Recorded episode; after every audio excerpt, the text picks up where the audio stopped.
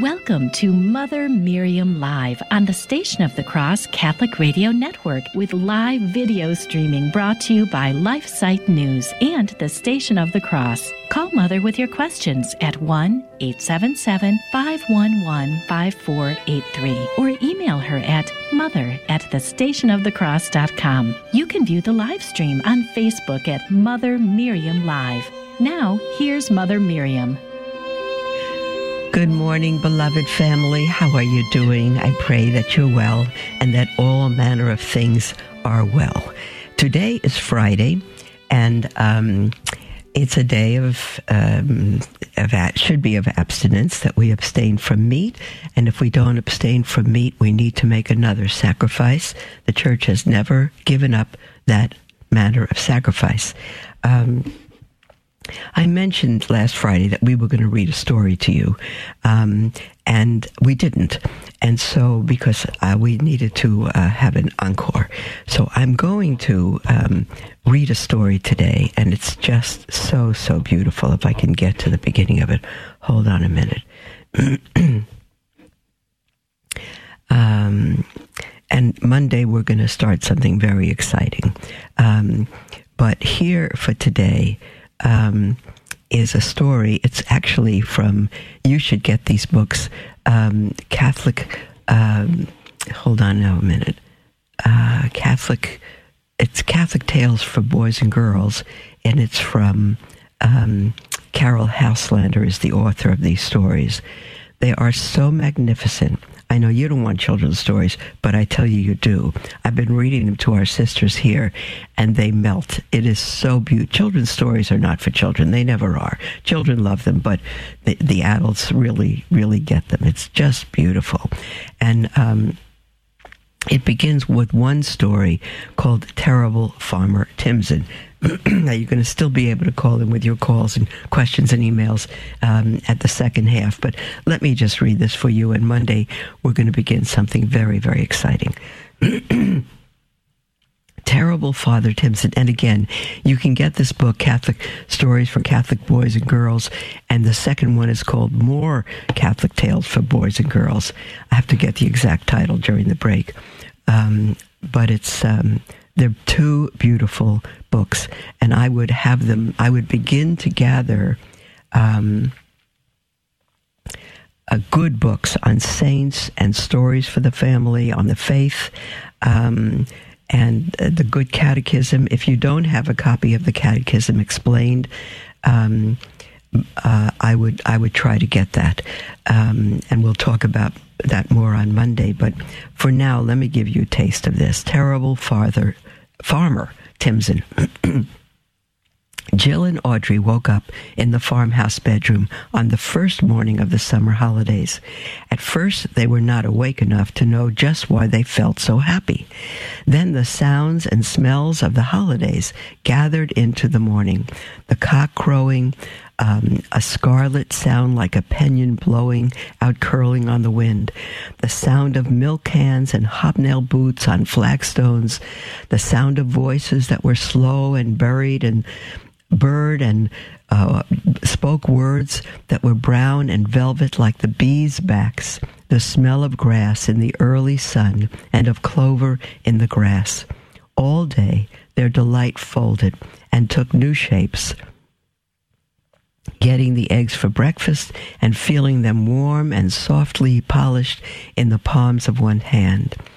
Wearing old blue overalls and no shoes or stockings or gloves or hats, picking fruit and eating it outdoors, and at last evening, and the night bringing a darkness that was gentle and moved along under the trees in the orchard like deep blue clouds clouds and stars among the branches like golden fruit. Jill and Audrey remembered that all the loveliness of the day was God's gift. And then they remembered the promise they had made that although they were alone in the charge of Mrs. Brown, who was not a Catholic, they would ask George Brown to drive them to Mass in the pony, the pony cart every Sunday, for tomorrow was Sunday. George, however, shook his head. The pony had gone lame. Jill said, It doesn't matter, we could walk. But Mrs. Brown laughed at the very idea. It's four miles there and four miles back, she said. That's eight miles.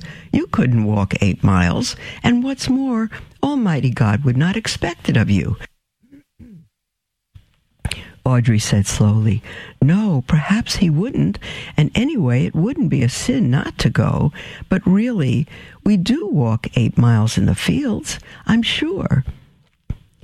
And if God doesn't expect it, it would make him all the happier, like giving him a surprise. Course, said George, if you be that set on going, it is a shortcut through the farmer, Farmer Timson's land. Only if he caught you he'd carry on terrible. He don't let no one cross his land. A fair caution he is. Couldn't we ask him? Well, you could, but there's no saying what he'd say.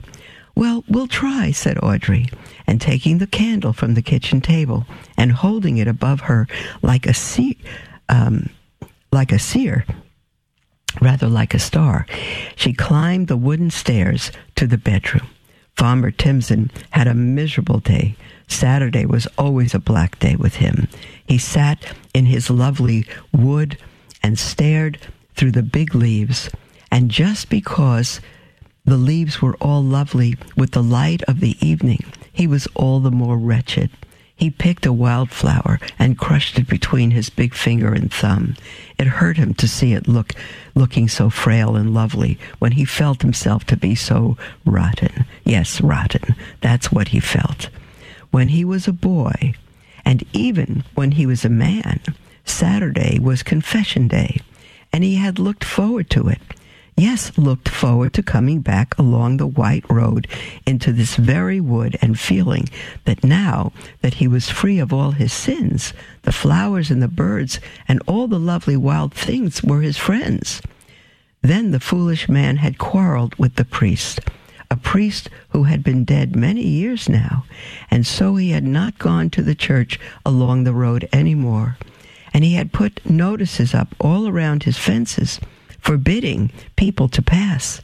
And everyone had forgotten that old Timson had ever been a Catholic. Everyone but he. He was a fair caution now, as George said, a man with his heart aching for something he could not have, just because his own silly will would not let him be humble enough to go and get it. But he was so unhappy that he simply had to pretend to himself that he was very fierce and terrible and didn't mind a bit. When people came to ask him timidly if they might take the shortcut through his land, he shouted, No! so angrily that in the end no one came any more. On this particular Saturday, he was lonelier than ever. So he crushed flowers in his fingers and tried to think of some notice to put up that would be even more alarming than the others sitting contentedly in the grass and the white clover, a red cow gazed at him with her quiet eyes. She sat in a field just beyond the wood, so still, so still, that she was, uh, she was that she might have been. Let me read that again. So still she was that she might have been one of those cardboard cows that gaze so gently across the manger in the crib at Christmas time. Idiot, said Farmer Timson, looking at her. Idiot! And when in return for this unprovoked insult, she gazed at him all the more softly, lying quite still, he went into the tool shed and prepared a new notice. Beware of the mad bull. Audrey and Jill stood a little doubtfully outside Farmer Timson's gate it was useless to deny that their Sunday clothes lessened their courage. And when they discovered that they could pass through Farmer Timson's land only at the cost of persecution, their hearts sank. For there in front of them was the notice trespassers will be persecuted. That is what it seemed to say, but the letters were a little worn with weather and age, and Audrey's eyes grew big. You've often said, remarked Jill, that you would like to be persecuted. Yes, said Audrey doubtfully. I did used to think perhaps I'd like to be a martyr. I'm sure I would after I'd been eaten by the lion. Only I've never thought of how it would be before. Sometimes the lions turn out to be tame like Daniel's. Yes, but not always. Well, we better go on. They went on to the gate, and there across the top bars they read, Beware savage dogs. Oh, that's worse than lions, said Audrey. No, it isn't. Dogs don't eat you. No, but they bite. And then instead of being a martyr who's forgotten he was ever eaten, you are a bitten person who's not in heaven. Jill felt she must stop Audrey from talking. When you aren't worthy to be eaten, no, she says, when you aren't worthy to be eaten, she said, God might be pleased to allow you only to be bitten. and very firmly she opened the gate. Just then, a dog came slowly out of the bushes, wagging its tail. a fat, white, smiling dog.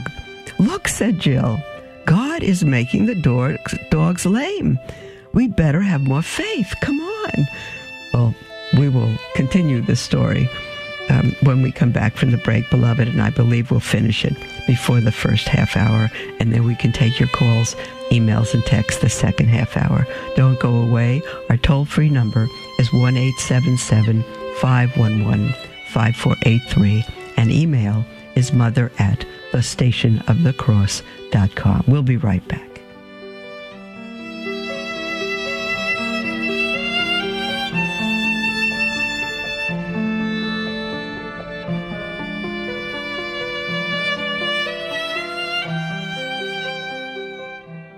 This is Dale Ahlquist with a Chesterton Minute.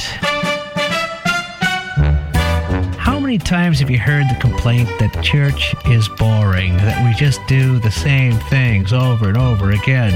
Well, the problem is not that church is boring, it's that we are bored. We are the problem. And not just with church, but with everything else. We have lost our childlike sense of wonder. G.K. Chesterton says the children have abounding vitality, and yet they want things repeated and unchanged. They always say, do it again, and the grown up person does it until he's nearly dead. For grown up people are not strong enough to exult in monotony, but perhaps God is strong enough to exult in monotony. It's possible that God says every morning, do it again to the sun, and every evening, do it again to the moon. Want more than a minute? Chesterton.org. The Station of the Cross appreciates the generosity of our supporters. We are committed to keeping our donors' accounts up to date. If there have been changes made to your payment information, please call us so that we can update your account. 1 877 888 6279, extension 104, or update your information online at thestationofthecross.com. Thank you for your generous support of Catholic Radio. You can listen to any of our network produced programs at your convenience, wherever you enjoy podcasts. Hear a powerful sermon you need to share with a loved one? Maybe there's a guest or teaching segment that deserves another listen. You can find all of our shows on Apple Podcast, Stitcher, Spotify, Google Podcast, our website, and the free iCatholic radio app. Be uplifted in your faith. Listen today at thestationofthecross.com or on your favorite podcasting platform. Welcome to Mother Miriam Live on the Station of the Cross Catholic Radio Network with live video streaming brought to you by LifeSite News and the Station of the Cross. Call Mother with your questions at 1 877 511 5483 or email her at mother at thestationofthecross.com. Welcome back, beloved, to Mother Miriam Live. We are in the middle of the most wonderful story from the book Catholic Tales for Boys and Girls by Caryll Houselander. These stories I said earlier are so wonderful. I've read them to the sisters here and they delight in them. They're for children, but I think they're a little more for adults. And we are in a story of um, uh, the old farmer, um, and who uh, had a he had been Catholic. He grew up Catholic, but he had a terrible argument with the priest many years ago, and he's never returned to church, never gone to confession, and grew terribly bitter. And he wouldn't let anybody on his land, but his land was kind of a shortcut to church. And so, little brother and sister Audrey and Jill were going trying to do a courtship, uh, take a shortcut. I said that backwards. Take a shortcut through farmers' um, land, um, and but they came across a sign that said on the top of a gate. Um, beware savage dogs. Oh, I'm just backtracking a, one little uh, paragraph here. Oh, that's worse than lions, said Audrey. No, it isn't. Dogs don't eat you. No, but they bite. And then instead of being a martyr who's forgotten, he was ever eaten, you're a bitter person who's not in heaven. Jill felt that she must stop Audrey from talking. When you aren't worthy to be eaten, she said, God might be pleased to allow you only to be bitten. and very firmly she opened the gate. Just then a dog came slowly out of the bushes, wagging its tail. A fat, white, smiling dog. Look, said Jill, God is making the dogs tame. We better have more faith. Come on. So, with the dog trotting beside them, they crossed the first field and came into the small wood. It was very still and filled only with the sound of bird notes and bird wings and the crackling of the twigs where they walked. Their white kid shoes became green with moss, and once or twice their dresses were torn on thorns. Well, uh, maybe Audrey is a girl. Sorry, Jill and Audrey. As to their gloves, they became filthy, but otherwise they went safely and began to feel quite brave again about martyrdom. But they were unaware that Farmer Timson himself was hidden among the trees at the far edge of the wood. You see, said Jill, patting the dog's head, it's all right after all. There aren't any savage dogs or lions. Well, I think, Audrey answered, that God softened the dog's heart for our sakes. So it may be he'll soften the farmer's heart too. Well, George said he's a fair caution. George is the non-Catholic that uh, that the children living with now. Well, George said he's a fair caution. Yes, but a fair caution is an awfuler than a savage dog. Poor old man. I feel sorry for him, being so angry when all the things around him are so gentle. Farmer Timson, hiding in the trees, scowled. So I'm being run down behind my back, he thought to himself. But he waited, and suddenly Jill and Audrey stood stock still and gasped. Audrey spoke first in a very small voice. Jill, she said, do you see? Beware of the mad bull. Jill nodded. Her throat had gone dry. As a matter of fact, she was a little afraid even of cows when George Brown wasn't there. What shall we do? This time Audrey was braver. Let's pray to God to turn the bull sensible and gentle, and then go on. But suppose God doesn't. Then, said Audrey suddenly, drawing a deep breath and holding it in, let's go on and offer it up for Father Timson to be turned gentle and sensible. Well, said Jill, doing the same kind of breath, I suppose we'd better. Farmer Timson leaned forward among the leaves. Until now, those two children had been just voices to him. Now, very softly, he parted leaves with his big fingers and peeped at them. What he saw was two small girls who looked smaller still to him because he was a big man. Jill and Audrey held hands tightly and stepped into the field, just like the martyrs used to step into the Colosseum at Rome. Little girls were an unusual sight in this field, and the red cow was an inquisitive old animal. She twitched a fly from her ear, whisked her tail, and prepared to stand up. Audrey and Jill began to run. Father Timson, who was suddenly overcome with shame at his own mean trick, ran too, out of the green woods after them. One glance over their shoulder showed a more awful sight than even a standing up bull. It showed a huge, red faced man who could be no other than the terrible farmer in full chase. Jill and Audrey ran faster. Behind them, a voice thundered, There are no savage dogs. There are no mad bulls. But savage dogs and mad bulls was all that they heard. They ran on, stumbling on the tufts of grass. Their hats blew off, and they never thought of picking them up. Father Timson yelled again, There are only kind dogs, gentle cows. But still they ran. Then, quite close, they heard again, Kind dogs, gentle cows, and a huge hand seized each child by the shoulder. Uh. Ten minutes later, Audrey and Jill, their hats held carefully for them by Father Timson, were washing their faces under the tap in Father Timson's scullery. Then he prepared two mugs of milk. Certainly God had heard their prayer for a more gentle and sensible old man they had never met. You sit down, he said, and drink your milk while I get out the pony tra- trap. I'll drive you to Mass, and you'll be there in fine time. I don't think we're fit to go into church now, said Audrey. It's I who am not fit to go, said the farmer. Would you believe it? I've left my soul, I've let my soul get all muddied up like your dresses and shoes, just because I was too big a coward to say I was sorry to God. But there's time to put that right before Mass, too. So come along. You? A coward? said Jill. I thought you were a caution. Age and maybe um, I, and maybe I was that too.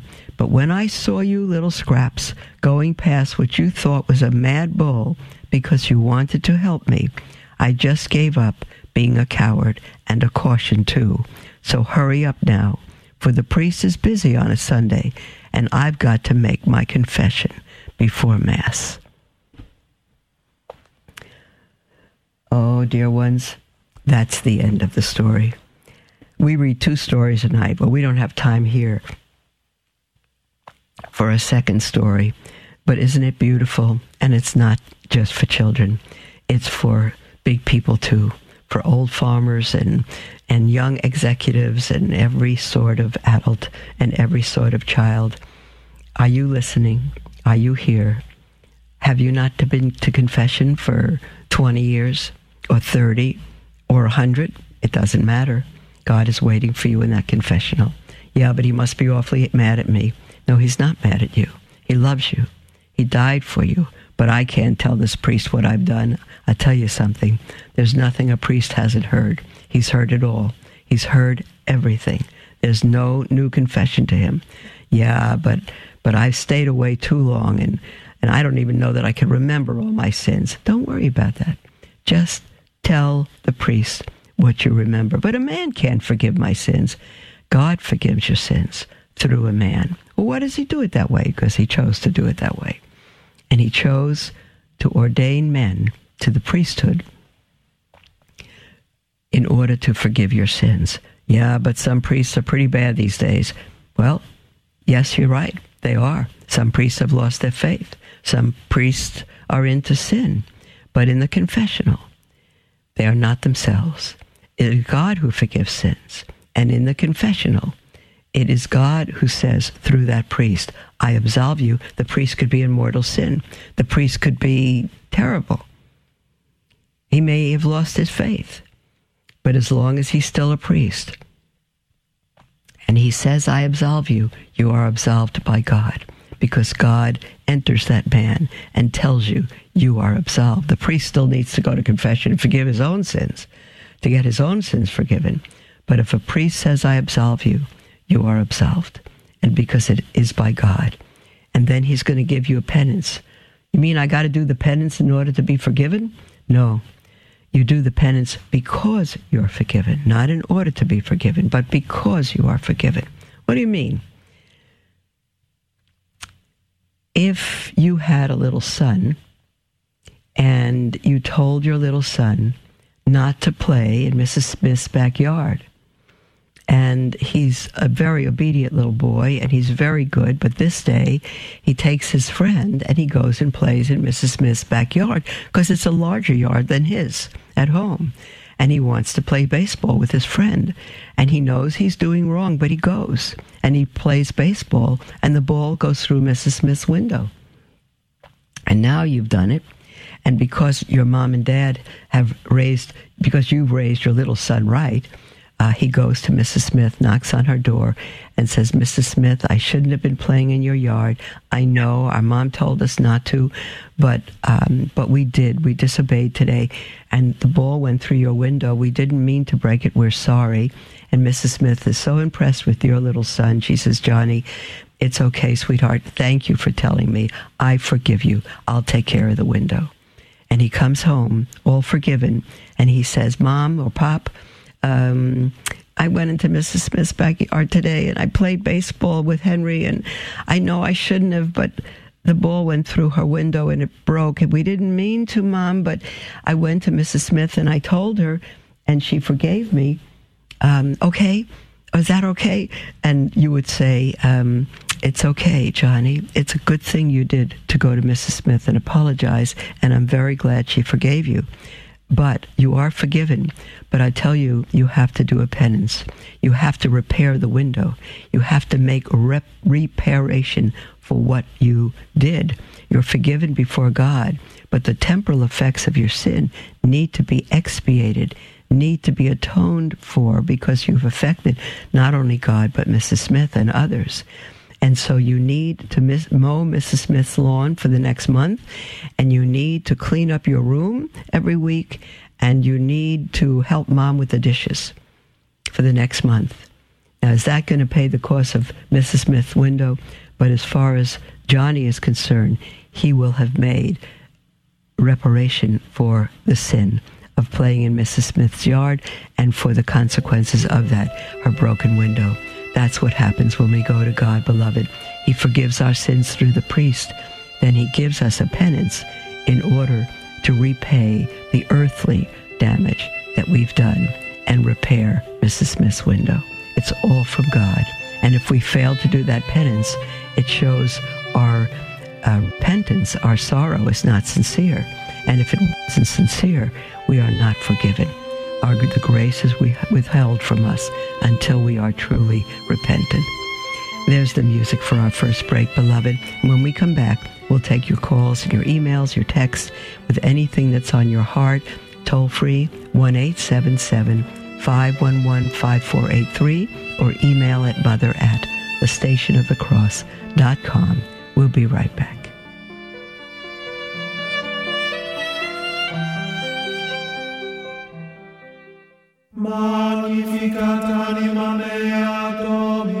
If the cares and anxieties of life are weighing you down, come to the St. Thomas More House of Prayer and allow the Lord to refresh your soul. The St. Thomas More House of Prayer is a Catholic retreat center devoted to praying and promoting the Liturgy of the Hours. You'll find a tranquil atmosphere that's ideal for deep prayer, whether as an individual or for a group retreat.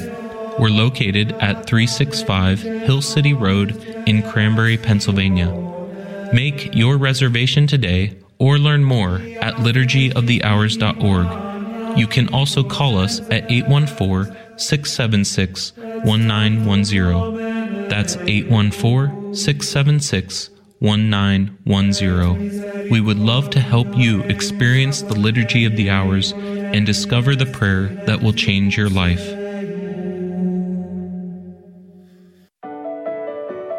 Beloved. This is Mother Miriam. Many of you are familiar with Mother Miriam Live, but I wonder if you have listened to some of the other programs from the Station of the Cross, such as the Catholic Current. Father Robert McTeigue discusses important topics in the church and in the world each weekday at 5 p.m. Eastern. You can listen anytime to the Catholic Current as a podcast on the iCatholic Radio mobile app bring many more people closer to our Lord by letting them know about Catholic Radio. One of the simplest ways to promote Catholic Radio is by displaying a bumper magnet on your car.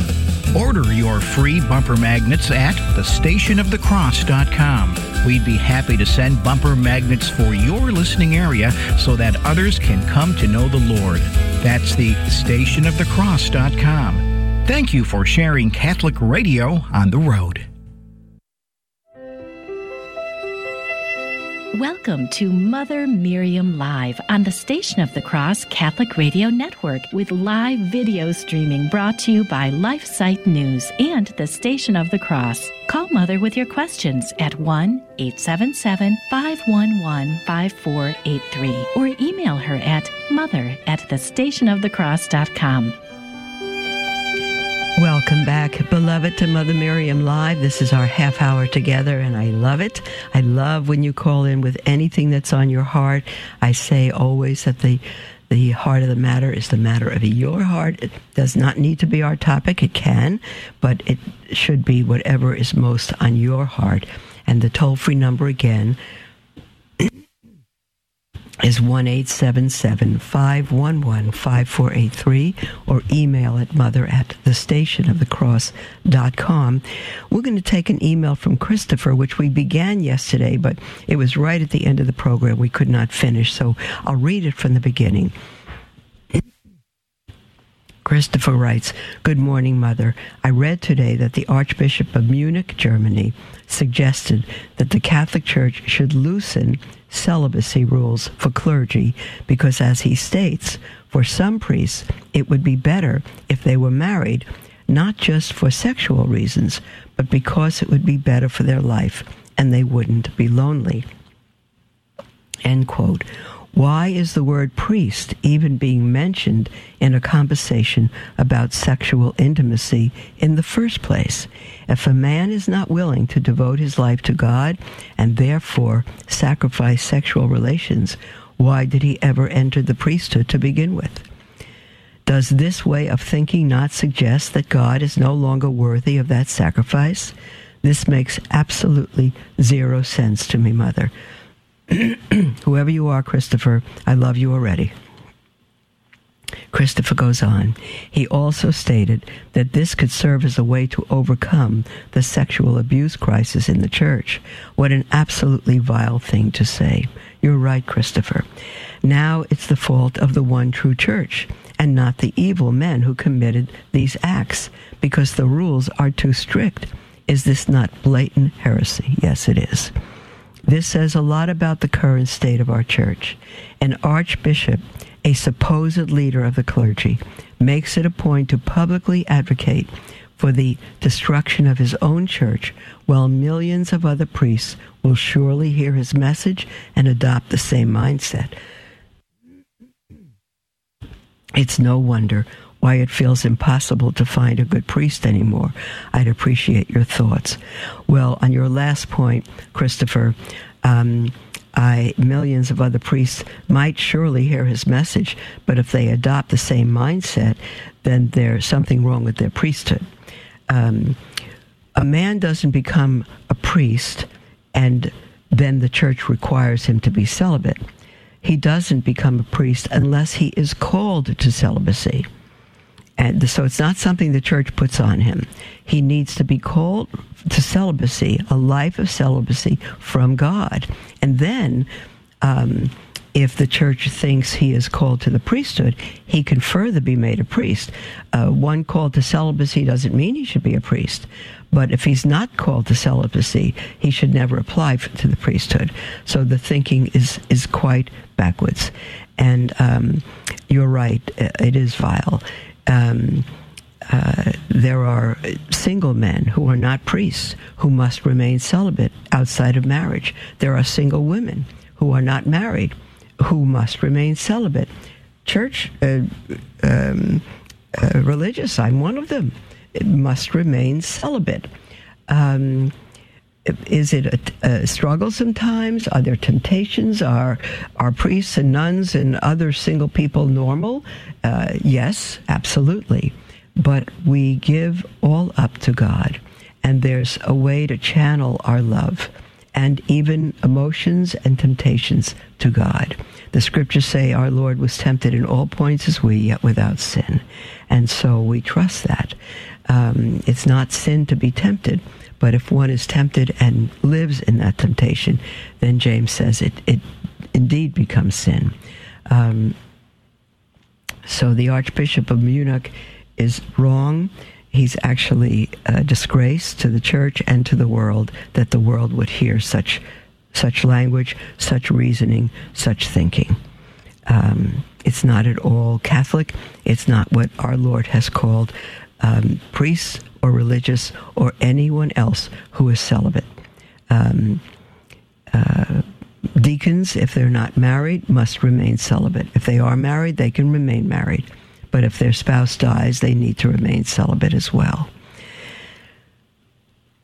These are men who are not interested in living the faith, who are consumed by their own passions and desires, and do not believe that they are married to the church, the bride of Christ.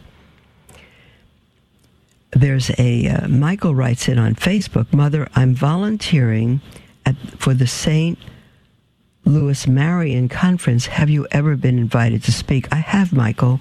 Um, in fact, I have spoken at that conference in the past, and Eleanor Finian has invited me since, but it's very difficult now for me uh, to continue to receive speaking engagements or accept them um, because I this order of Benedictines that God has allowed us to form is number one, and I I'll, i have done a number of things um, by podcast, but to travel and, speak at conferences, it would be a, a, very rare situation that I would accept that.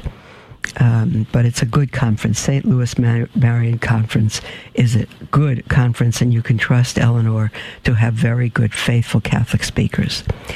We have an email from Michael who says, Hi, Mother Miriam. I enjoy your informative show. It's very uplifting and educational. Thank you, Michael. Very good work, Mother. My question my wife, Imelda. Oh, I rarely meet people called Imelda. Imelda, I think, died when she was 11 receiving the Eucharist. She, the minute the Eucharist was put on her tongue, she died, and her body is still incorrupt. I've seen it. Um, he says, My wife Imelda and I are grandparents to a sweet one year old granddaughter named Willow Grace. Our son and his wife to be this June are not practicing Catholics and do not go to church. We would very much like to have our granddaughter baptized. How do we approach the subject without having them turn on us? They are us. Uh, rather, they see us go to Mass every Sunday. Your comments, Mother Miriam. Thanks, Michael. Well, Michael, um, the greatest definition of evangelism I've ever heard is one beggar telling another beggar where to get bread. If you approach them um, as a beggar, uh, saying, you know, we want to tell you uh, where we found life, where we found the true food, and all of that. Um, uh, we just want to tell you our story and to tell you where you too can find a happiness and a faith, uh, an eternal faith beyond anything you've known. And um, you may think you know the Catholic Church, I don't know, but um, it's the one for whom our Lord died and gave his life. And talk to them a little, and if they say, "Well, okay, we know you believe that. That's not our faith," and um, and and you know, we hope you're happy and all. If they if they don't receive it, um, uh, then I would go on to say, you know, um, a little willow. Um, I, am going to guess you're not going to raise her Catholic. Um, in the Catholic Church, uh, God has given us baptism, which is a sacrament. It's water. Water doesn't save anybody, but God gave us the sign of water to show what He does in our souls. And as a baby is baptized, and water poured over that baby, and uh, the Trinitarian formula that she is baptized uh, in the name of the Father, Son, the Holy Spirit, God enters her soul and does what that baptism, what that water signifies, and cleanses her of original sin and pours into her his grace. And I know you don't believe that, but we believe it very much. We believe it's what God has given. And we are wondering if, in case it's true, of course we believe it's true, if you would allow you you don't want to baptize perhaps little Willie Willow Grace because you would also be responsible if she's baptized for raising her in the Catholic faith, um, and I know you're not prepared or ready to do that. If you are, it would be wonderful, and I could help you into RCIA. But if not, would you allow us, with you there, um, to be her godparents and to uh, have her baptized? You should be there. You're her parents, and be part of the ceremony. But we'll be the godparents, and it will. Be, we will agree to raise her Catholic. You're raising her, but we will help her we will give her little books to read, and you could read them to her. Uh, we'll do everything, you know, with your knowledge, nothing apart from that. We'll even take you to church every Sunday. Um, so we'd love to do that. No judgment on you, but we'd love to do that. Um, then you'll have Sunday mornings free. um, and and just go very very gently that it's something you would love to do not in judgment for them um, but very, very lovingly and slowly and carefully. And if they could be a part of reading some books to her, it, it may be the very way that their own little daughter will bring them into the church and the love of God.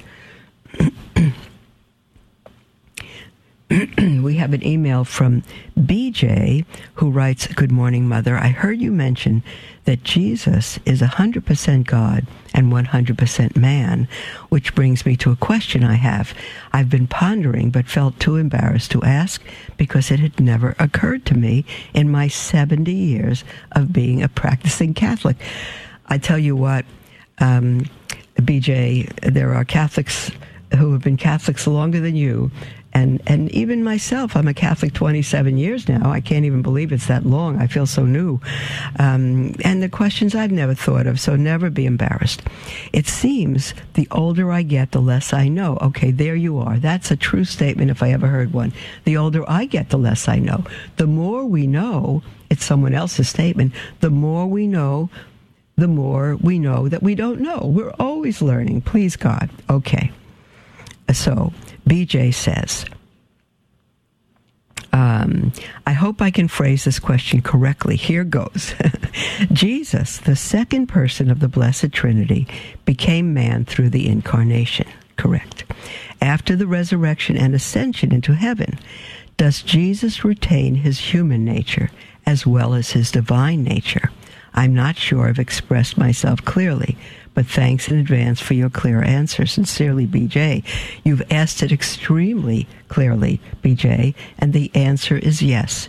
He retains his human nature as well as his divine nature. He is God forever, and he is the God man forever.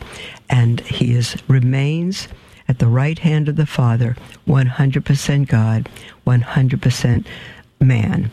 And when we get to heaven, uh, the scriptures say that we will see a lamb as if as if slain. We will see the nails in his hands and the hole for the spear thrust in his side. We will see a man who is God we will indeed. But there in his glorified body, and we will be in our glorified bodies, and therefore able to see him and not perish. Yes, it's a wonderful question, BJ. And I, I, I would even suggest there are many, many people listening who said, I've been a Catholic for 80 years. I never even thought of that question. Good thinking, BJ. Very good. So God bless you, and never be embarrassed to ask anything. Um, I'm. Uh, often embarrassed because I don't have the answer. And that's because I lack humility. We don't have to have the answers, but we can look them up. Not a problem. Okay. We have um, uh, a Facebook uh, message from Catherine coming up uh, right after the break there, Catherine. And this is a perfect time for anybody to call in toll free during the break, and we'll take your calls right after we come back. And the toll free number again, 1 877 511 5483 or email at mother at thestationofthecross.com. We'll be right back.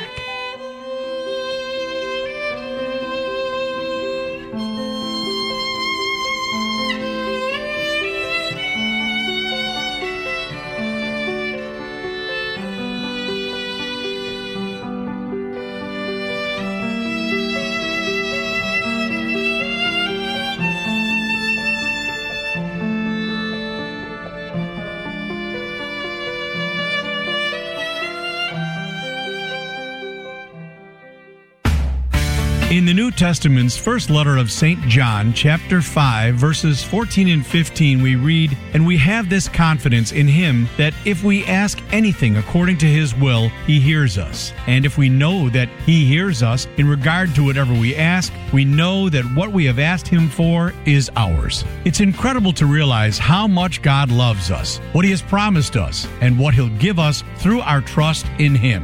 Have you prayed for the Station of the Cross today? We would be grateful if you would remember us each day in your prayers, whether it's the Most Holy Rosary of the Blessed Virgin Mary, the Chaplet of Divine Mercy, the Liturgy of the Hours, the Most Holy Sacrifice of the Mass, or any other prayers you pray throughout the day. Please also pray for the intentions of your fellow Catholic radio listeners. It's so important for us to remember to keep one another in prayer.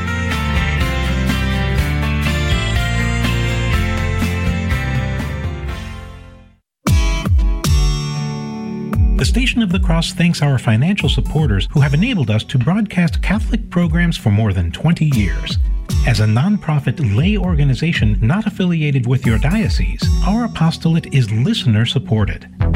Through your generosity, we're able to inspire countless listeners with the gospel message and help lead them to a parish to be spiritually nourished by the sacraments. Thank you for your continued support, and may God bless you and your family. What you're offering and giving to me, you deserve to get back because you're offering more than I can give. I learned so much through the Station on the Cross. I listen to the radio station daily, and I absolutely love it. I was attending the chapel and places like that, and through your programs, I was able to find out how other Protestants had come back into the Catholic Church. God bless the Station of the Cross. Donate today at thestationofthecross.com.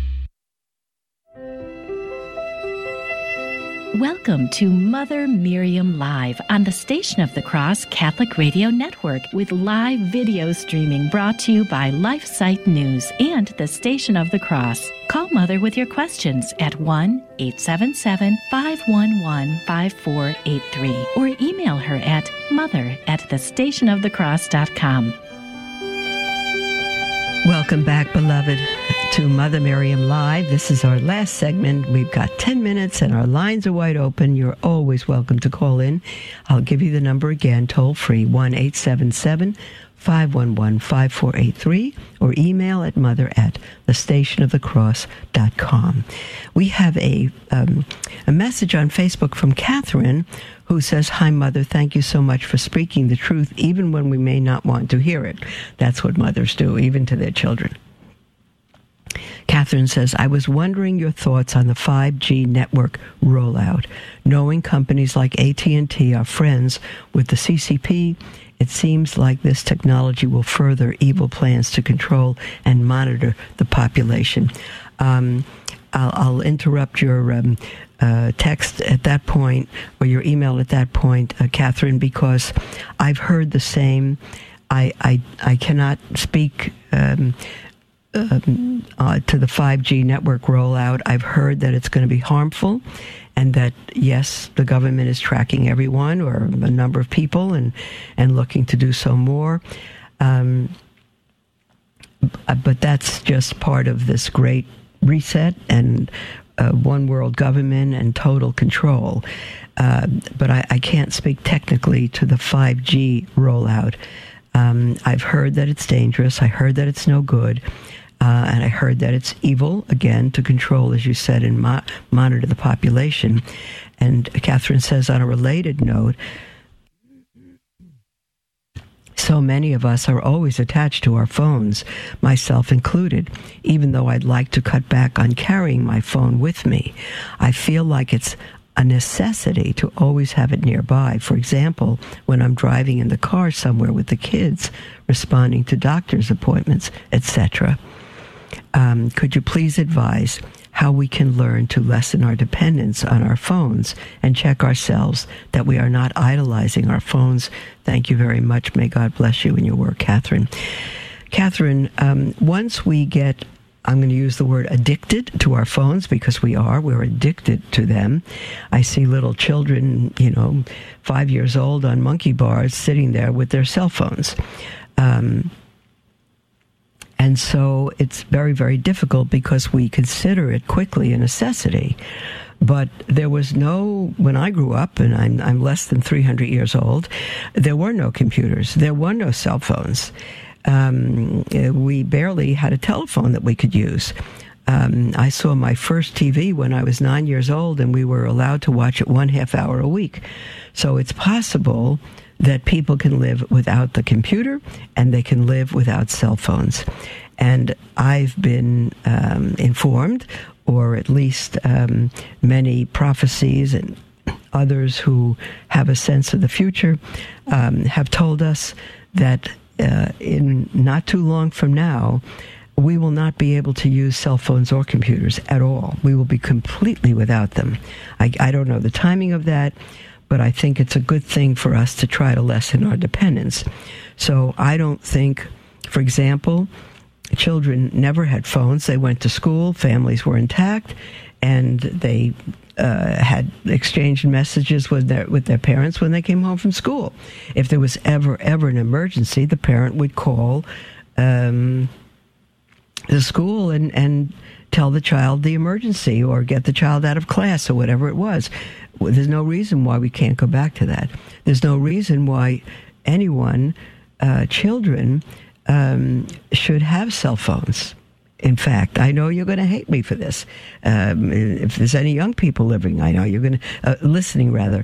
You'll hate me for this. No, don't, Ma. Don't listen, Ma. Pop, don't listen to that. Don't listen to Mother Miriam. You don't have to listen to me. But um, uh, I think it's a little crazy that children have cell phones. Um, they are practically illiterate. Uh, the cell phones have taken away their ability to think, to spell, to correctly write, to read. There's no grammar. They they write in symbols. U R is the letters U and R. I'm not. I don't even answer texts or emails when they're written that way. I just delete them we need to, to communicate. Children used to write letters. They used to learn proper grammar. They learned cursive. They don't even being taught cursive in school anymore. It's all printing, and the printing sometimes is pretty bad. So um, I'd say it's a good thing for your children to not have cell phones. Doctor's appointments, we never, you know, we made appointments by landline, uh, by mail, and you can do that today. Uh, they don't have to be while you're riding in the car. You can you can respond to that. Get a landline. Just get a landline and try as much as you can uh, to start living without electricity, because I think that's going to be a reality before too long, especially with the threat of a third world on, third world war on us. So I think you you got the right idea, Catherine. We have to lessen our dependence on our cell phones um, and check ourselves that we are not idolizing our phones. And so um, uh, I think it's a good time to start. Don't have your children have cell phones. Um, um and again, get a, if you don't have a landline, get a landline. Uh, let people speak on the landline as they used to. They don't have to be able to be reached all the time, all day long anymore.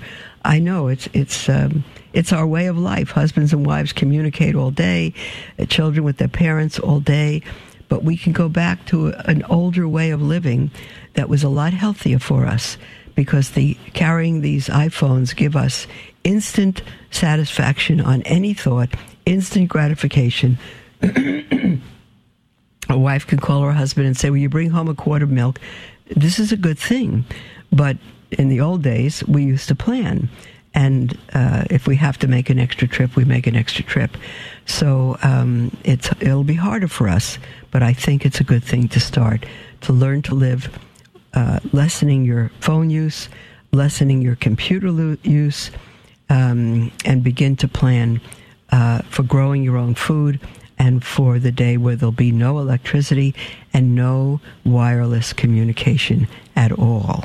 Um, you might have to discontinue your iPhone just not to be traced so that your family could be safe. I think it's a good thing to start working on that right now. Um, hold on a moment.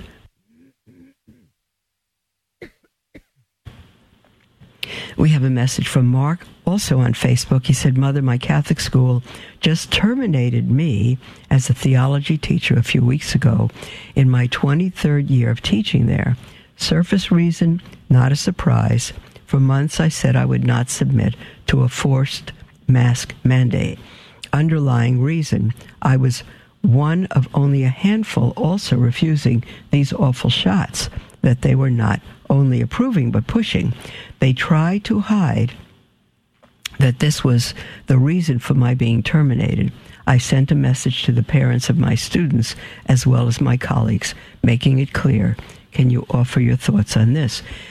Mark, you're being persecuted and you are the victim of this totalitarian uh, government that's growing more so every single day. It is a reality. You can sue them if you wish.